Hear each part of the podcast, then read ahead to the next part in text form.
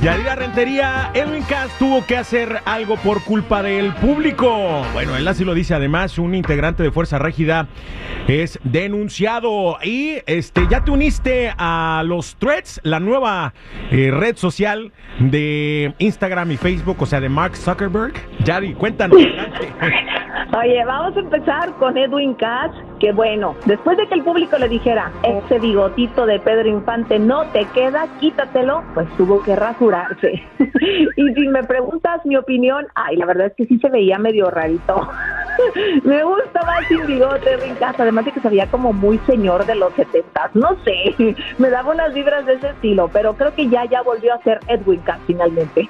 Fíjate que a mí no me disgustaba ese look, ¿eh? O sea, no. Cada quien ahora sí que en gusto se rompen géneros. Yo tampoco soy este el, gurú de la moda o de los looks ni nada, pero me latía el look. Dije, bueno, pues es que es de los que les gusta estar cambiando la moda y todo, y cala algo, prueba algo, no le gusta, pues regresa a lo mismo, ¿no?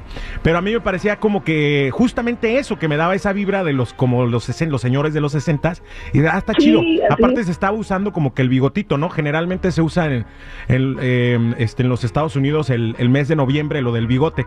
Sí, pero ¿sabes qué? El bigote de Rick estaba asustado o le pusieron Viagra, que le quedaban los pelos medio parados. Oye, es como cuando el barbón se rasura y dice, ¡ay, Mejor ponte los pelos.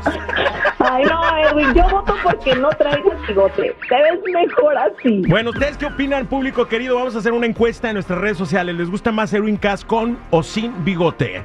Vámonos con lo que sigue. Eh, integrante de Fuerza Régida es denunciado por... Bueno, fíjate que Cristian Ramos aprovechó eh, que estaba pues obviamente el festejo del 4 de julio, la independencia de los Estados Unidos, y se fue a comprar un montón de fuegos artificiales, pero lo subió a sus redes sociales y obviamente eran de los prohibidos. Así que la gente hizo una denuncia con la policía y justamente la policía de Yucaipa pues fue ahí a su casa, registraron el lugar y no encontraron ya los cohetes, pero sí se hallaron una pistola que no tenía registro, o sea, no estaba registrada y pues entonces tuvieron que llevárselo y lo detuvieron. Ay, haya sido en México y sí lo refunden en el bote, ¿eh? Ay, pero en el de págame, mijo. Bye, bye. Ay, sí me oí muy sarcástico, ¿verdad? La verdad, sí. Oye, vámonos con em, esta nueva red social que a mí me tiene sin cuidado, verdaderamente. Yo voy a ser honesto con el público. Yo no ni le he abierto ni me interesa porque yo no me doy abasto con el TikTok, con el Instagram, con el YouTube, con el, Twitter, con todos esos. No me doy abasto. Y ahora una red social más, además que es de Mark Zuckerberg, que, que es quien controla el WhatsApp, es el que controla, sabe todo de nuestras vidas, por cierto. Instagram, el Facebook, todas estas redes sociales que él ha creado, entre comillas, pues son una copia de todas las demás redes sociales. Hablando de TikTok. Y ni paga. Y ni paga. Eso es lo que más me molesta. Pero sí, esta nueva red está creando mucha controversia porque de hecho ya Elon Musk, el dueño de Twitter, dijo que lo piensa demandar y mucha no creo que pueda hacerle nada, pero la verdad es que muchos trabajadores de esta red social se fueron de los creadores, se fueron a trabajar justamente contra él y él dice, oye, se llevaron todos los secretos de Twitter.